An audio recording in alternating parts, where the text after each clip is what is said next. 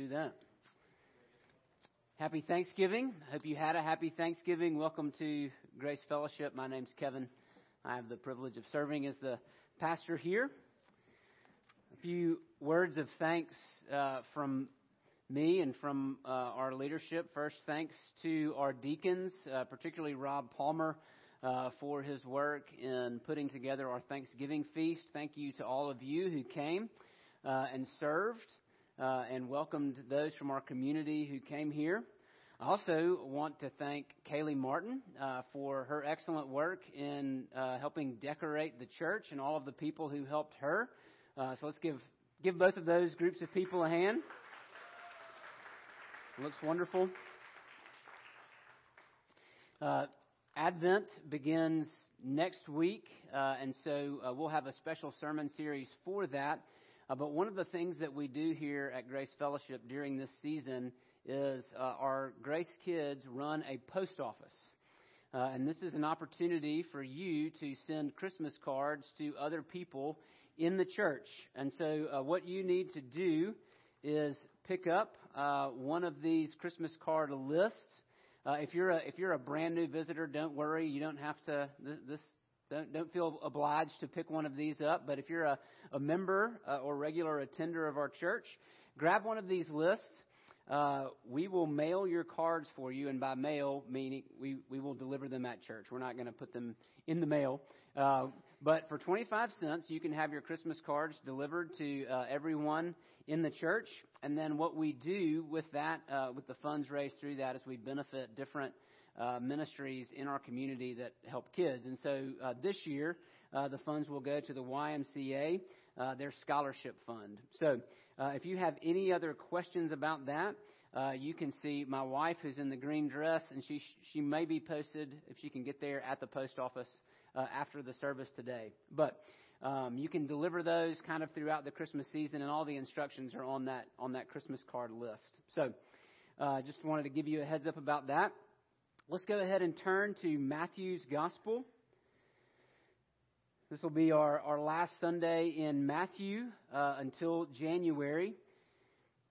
And we are uh, finishing up a, a, section of teaching, uh, Matthew, excuse me, that Jesus has been giving to his disciples. In chapter 10, what Jesus is doing is he's getting his disciples ready to be his messengers. He's the king, uh, and they are going to be his ambassadors. And so, uh, he is like a, like a coach giving a pregame speech. He is getting them ready for their mission. Now, some of what he says in this chapter applies just to them. But then other things that he says here apply uh, all the way to those uh, who follow Jesus in the 21st century. So um, some things are directed to them, but there are some principles that we can glean from this chapter that apply to those of us who follow Jesus as well. Uh, and what we heard Jesus say last week was kind of scary. What he tells us is that those who are his ambassadors, he tells them what to expect. And what they can expect are not ticker tape parades and parties, and not cheers and trumpets. No, he uses words like getting arrested, being taken to court, being flogged, and even death. And I don't know about you, but when you hear that description, when you hear that, hey, this is what you can expect, this is the kind of, uh, this is what you have to look forward to, you might think, man, I would not sign up for that job. You can imagine what these 12 men would be feeling about this. And as we mentioned last week, right, this experience has continued, right? It didn't, not just with these 12, but after Jesus' resurrection and ascension, it characterizes the ministry of the apostles, uh, the, the foundation of the church, and then all who would believe on their account. And it has continued all the way up through Christian history to today. Uh, that what Jesus describes here continues to happen in the 21st century around the world. And so there's just some scary things in order to encourage us and to encourage them, Jesus closes his talk uh, by, by encouraging them to persevere in the face of such treatment. So not only does he say, hey, here's what you can expect, but he also tells us, here's how you persevere.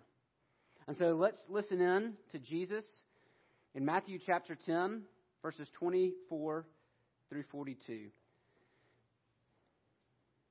Jesus says, A disciple is not above his teacher, nor a servant above his master. It is enough for the disciple to be like his teacher and the servant like his master. If they have called the master of the house Beelzebul, which was a, Jewish name, a derogatory name for Satan, if they have called the master of the house Beelzebul, how much more will they malign those of his household? So, therefore, have no fear of them. For nothing is covered that will not be revealed, or hidden that will not be known. What I tell you in the dark, say in the light.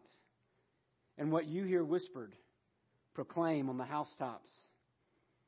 And do not fear those who kill the body, but cannot kill the soul. Rather, fear him who can destroy both soul and body in hell. Are not two sparrows sold for a penny? And not one of them will fall to the ground apart from your Father. But even the hairs of your head are all numbered. Fear not, therefore. You are of more value than many sparrows.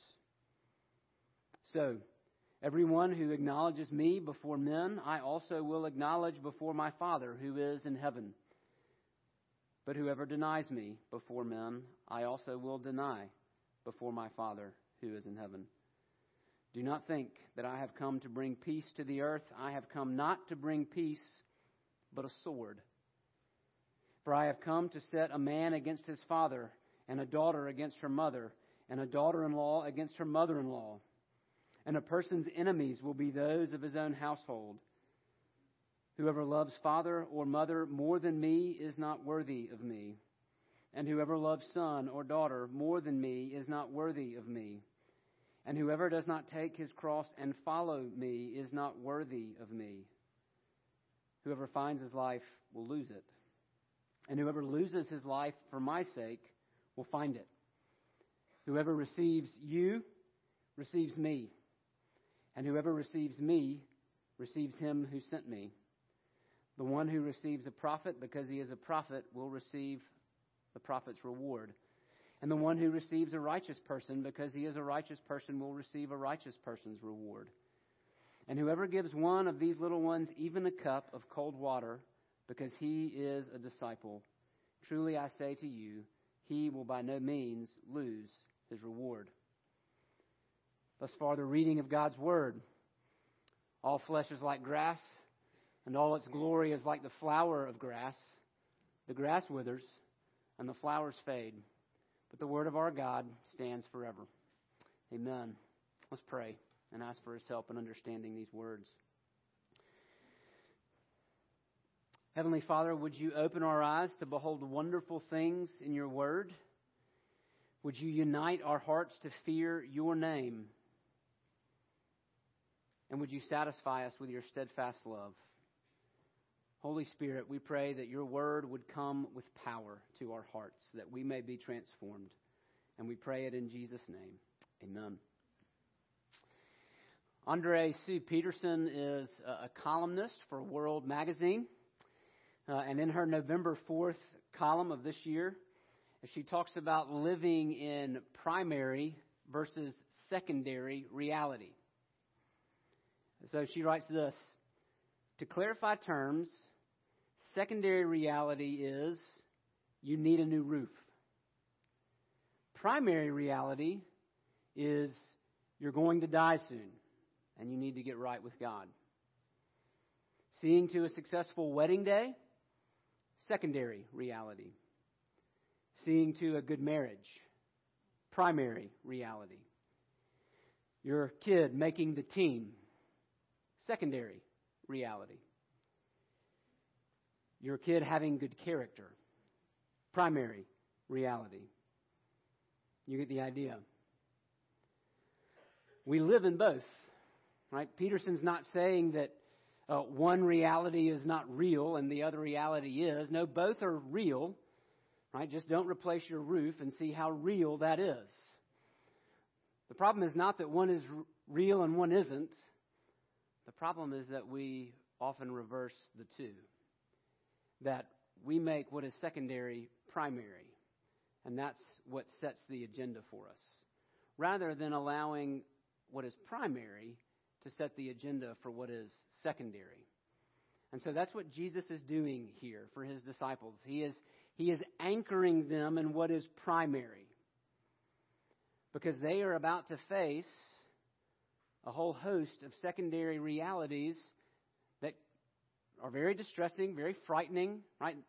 Jesus, right, what Jesus talks about in this passage would scare any normal person. All right, the things that Jesus talks about uh, rejection, isolation, pain, death it's normal to be afraid of those. I don't know many people, though I think there are some people, I think they're on Twitter, right? I don't, I don't know many people who wake up in the morning saying, rejection. I want to be insulted today.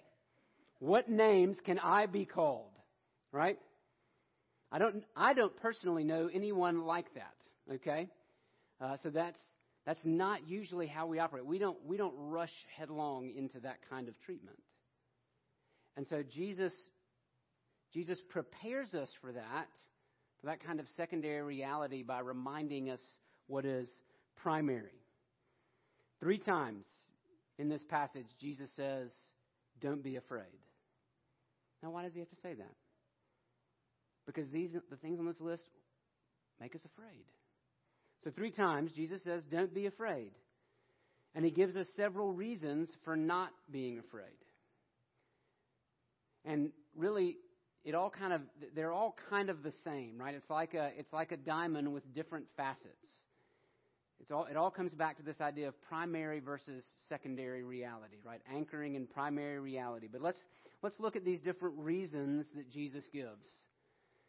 The first we could summarize this way He says, Your God is more powerful than your enemies.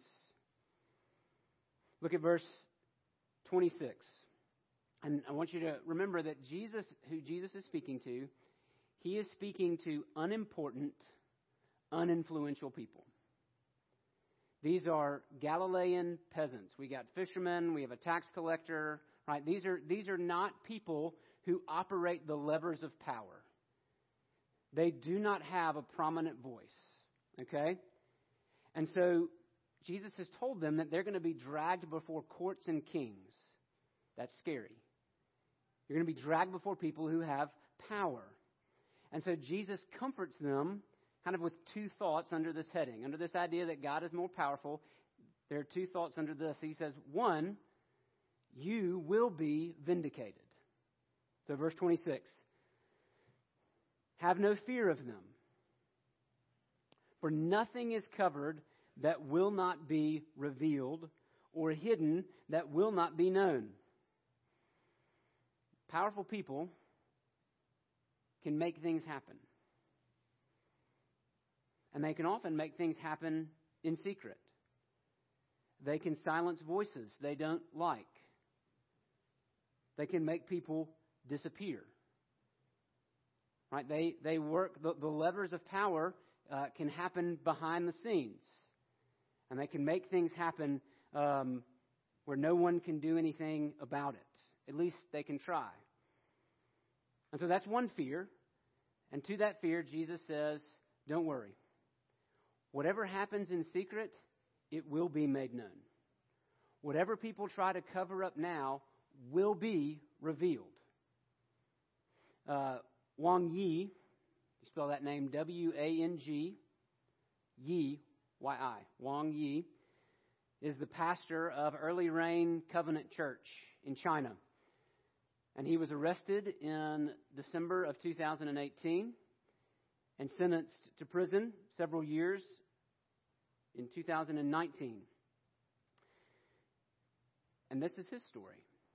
Uh, he, he spoke out for many years, um, right, against the Chinese government, uh, maintaining the right of the church not to be governed by the government, but to be governed by Jesus.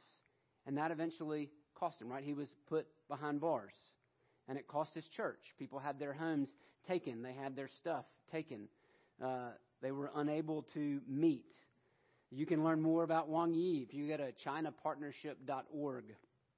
Uh, many of his writings have been recently published in a book called Faithful Disobedience. And so, despite their best efforts to silence Wang Yi, he is not silent. Uh, and what he has done is known uh, around the world, maybe not known as well in China, but it is known around the world. It's known in places like the United States. Uh, and it will be known. Right? The, the, the, the lid will be blown off in, on Judgment Day. So nothing is hidden. Right? These displays of power that aim to discourage people and intimidate people through fear, Jesus says you don't have to be afraid. Things may be covered up now, but one day everything will be revealed. And so, what you need to do is what, what I tell you in secret, you proclaim from the housetops. What I tell you in the dark, you tell it in the light. You do not have to be afraid. You're, you will be vindicated. And then he goes on. He says, Not only that, not only will you be vindicated, but also no one can really harm you. Look at verse 28.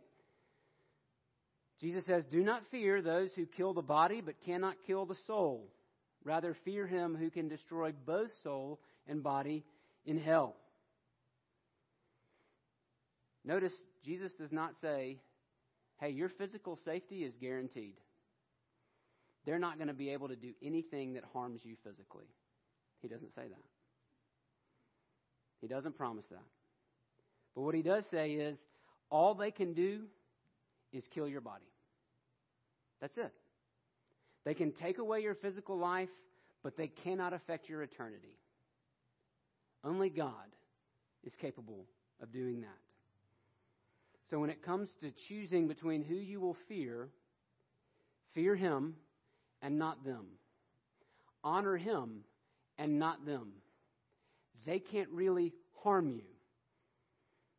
Right now, that's hard because fear of man comes easy. We're afraid of those who have more power than we do. It's like those scenes in the movies where the little kid is cornered in the alley by the bully, and the bully's cracking his knuckles, and he starts pummeling the little kid. But then that shadow creeps over the bully's shoulder, and that strong hand is laid on his neck and grips him and pulls him off. The little boy's father has come, and he's rescued his son. That bully has no power when someone stronger is there. And that's what Jesus is saying. Have no fear of them. They really can't hurt you. Sure, and I know this is scary, they can take away your physical life. But ultimately, they can do nothing to really harm you. So fear God.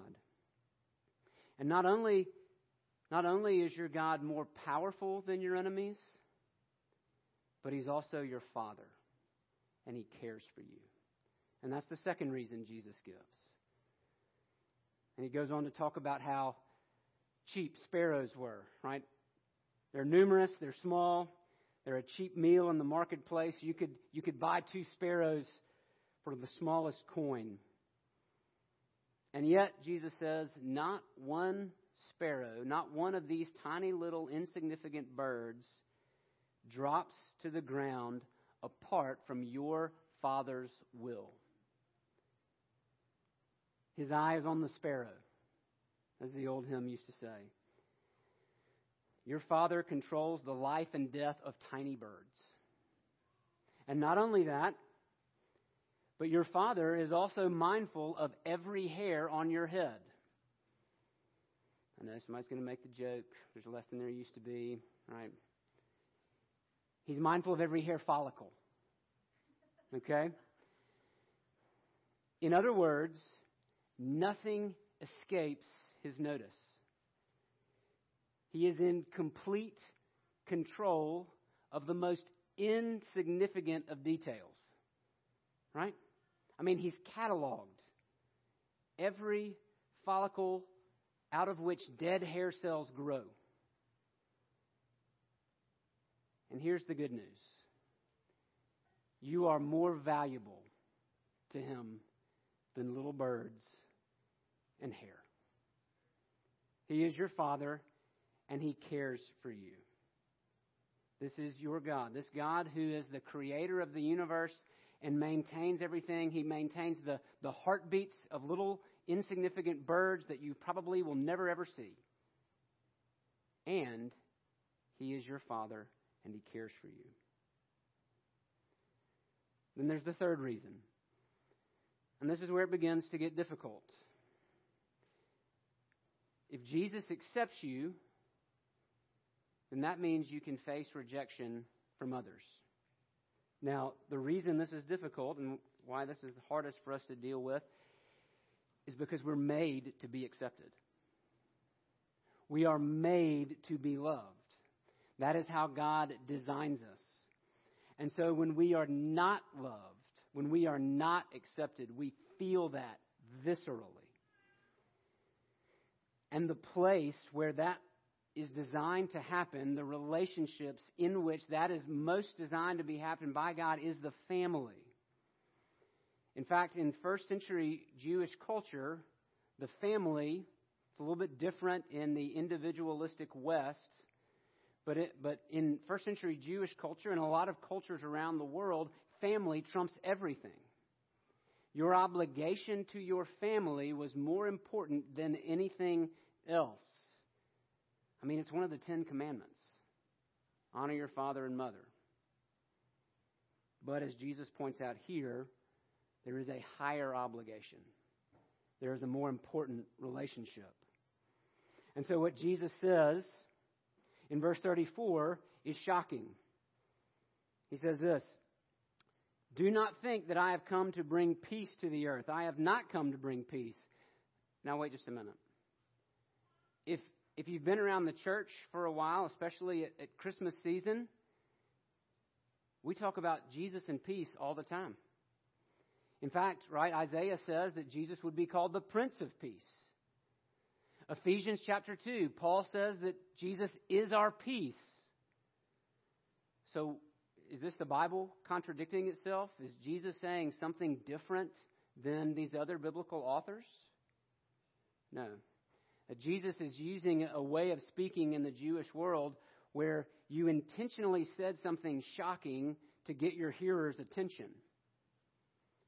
He's getting them to, to wake up and, and listen and think hard about what he's saying.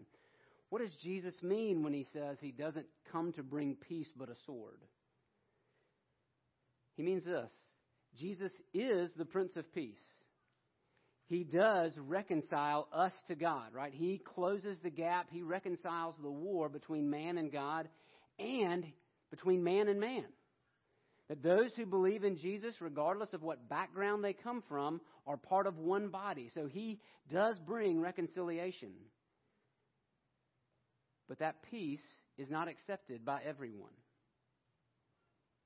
And for those who reject that peace, Jesus brings a sword.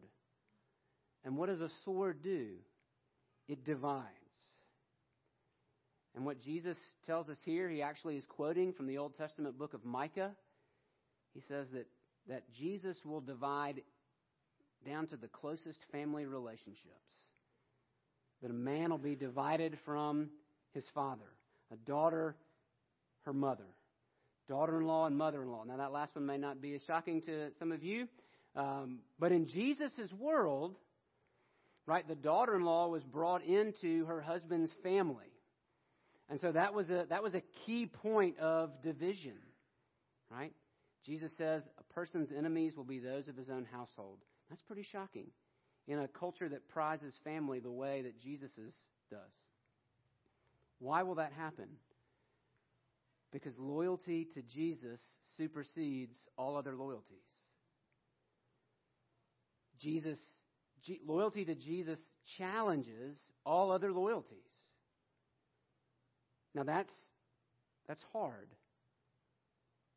But here's the good news Jesus says in verse 32 Everyone who acknowledges me before men, acknowledges, everyone who owns me, everyone who embraces me, everyone who says, Jesus is my Lord, Jesus is my Savior and my King. Jesus says, everyone who embraces me like that, who owns me like that, I will own before the Father. That means before the heavenly throne room, before the heavenly court, that if you embrace Jesus, you are embraced by God. That God the Father accepts you because of the Son. And so that's, that's the choice. Accepting, acknowledging Jesus may mean that you are rejected by your family. Owning Jesus may mean that you are disowned by your family. And friend, that happens. Here, it happens all around the world, all the time. But Jesus says, you can face that rejection because you are accepted by me. Your, fa- your Father in heaven accepts you even when everyone else rejects you. Primary reality, secondary reality. That doesn't mean it's not real. That doesn't mean it doesn't hurt. But you have the peace of knowing that the God of heaven and earth accepts you even when everyone else rejects you. That's another reason that Jesus gives. The last reason, kind of lumping a bunch of them together here, the reward outweighs the risk.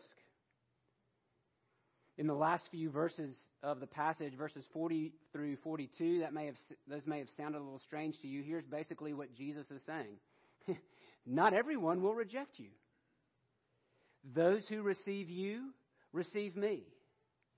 And those who receive me receive him who sent me. Right? So not only are you accepted by Jesus, but everyone who accepts your message about Jesus, they get accepted as well. Everyone who honors you like a prophet and like a righteous person who listens to your message and receives it and makes it their own, they receive your reward. So it's not a totally bleak picture. In fact, even the smallest kindness, a cup of cold water given to one of Jesus' disciples, that's what the word little ones there doesn't refer to children, refers to Jesus' helpless disciples. Even the smallest gesture of kindness given to one of Jesus' disciples will be rewarded. And so that we have that comfort that even as others reject, others will receive reward because of the message that we share, because of Jesus. The reward outweighs the risk. Look at verse 38. Jesus says, Whoever does not take his cross and follow me is not worthy of me. Now, when Jesus talks about taking the cross, taking up the cross, he's not referring to suffering in general. He's not talking about cancer, arthritis, poverty, right? He's not talking about any of the trials and miseries that can come with in, in a fallen world. He has a very specific suffering in mind, and that is execution.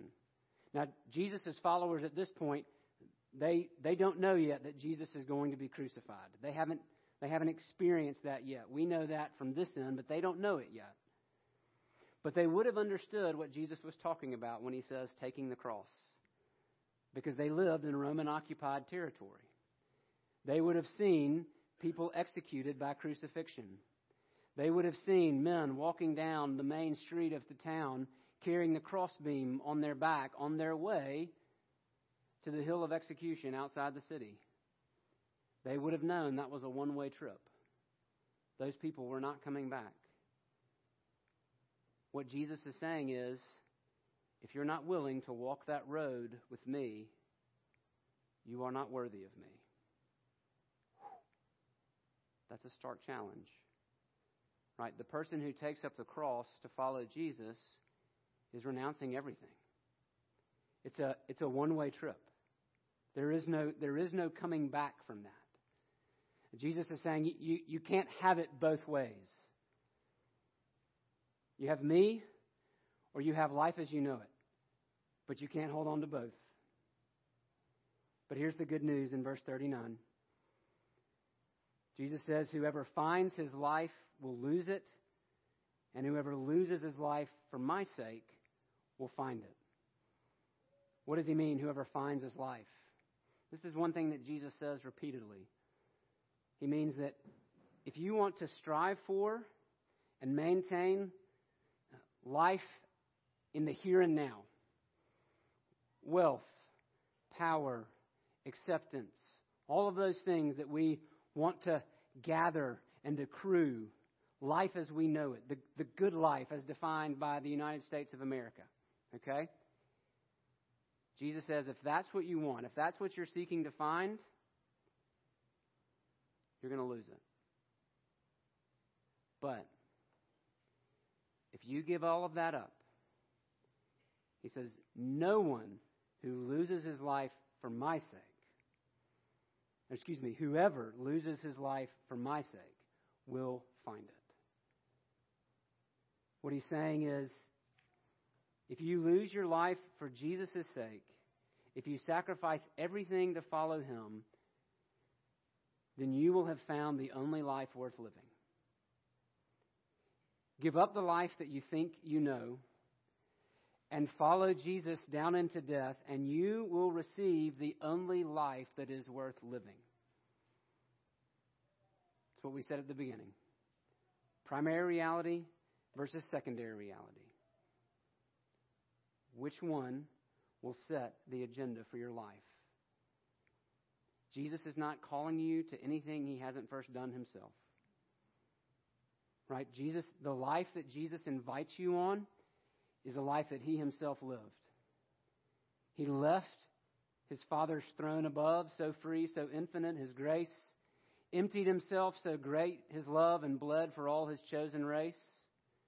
Tis mercy all immense and free, for oh my God, it found out me. Jesus left his place and he didn't I mean this is this is what we celebrate at Advent, right? The king of heaven becomes a carpenter's child. He's born not in a palace, but in a barn, in a feed trough. He lives his life in an insignificant place never known, at least not in his uh, in the regular sense, right? He wasn't a prominent or important person as the world would esteem him. He was humiliated. He lived his life in obscurity for the most part. And then, at his death, he was rejected by the authorities, beaten, tortured. He was left by his friends. Even those closest to him abandoned him in his moment of need. And so he went to the cross all alone, except for his Father. And then on the cross, as we sing, the Father turns his face away. The Father takes all of the wrath for human sin and pours it on and pours it out on his son. Jesus faces worse rejection than you or I will ever face. And what does Hebrews tell us? He endured the cross and despised its shame. Why? So that you and I could know the Father, so that you and I could be brought in. That's the invitation that Jesus gives. Keep your life, and you'll lose it. Lose your life for His sake, and then you will have found it. Do you believe him? Let's pray.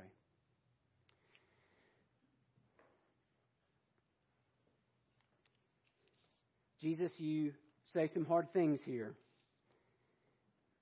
And we would be tempted to walk away from those. It's not always what we want to hear, especially not in this season. But they're true, and we need to hear them. Lord, I pray that we would receive your invitation, that we would be willing to yield our lives even to death for your sake, so that we could experience life as you give it. Lord, for those of us who do not yet know you, I pray that you would give eyes to see and ears to hear. That for the first time, we would trust in you today and receive life. Lord, for those of us who do know you, would you help us to persevere in walking with you? There are many challenges in front of us. And as Rick shared earlier, it is easy to be afraid, to not speak when we ought to speak, to remain silent when we should speak up. So, Lord, would you give us courage and perseverance to be your witnesses in very difficult circumstances? We pray it in Jesus' name. Amen. Let's stand and let's sing together.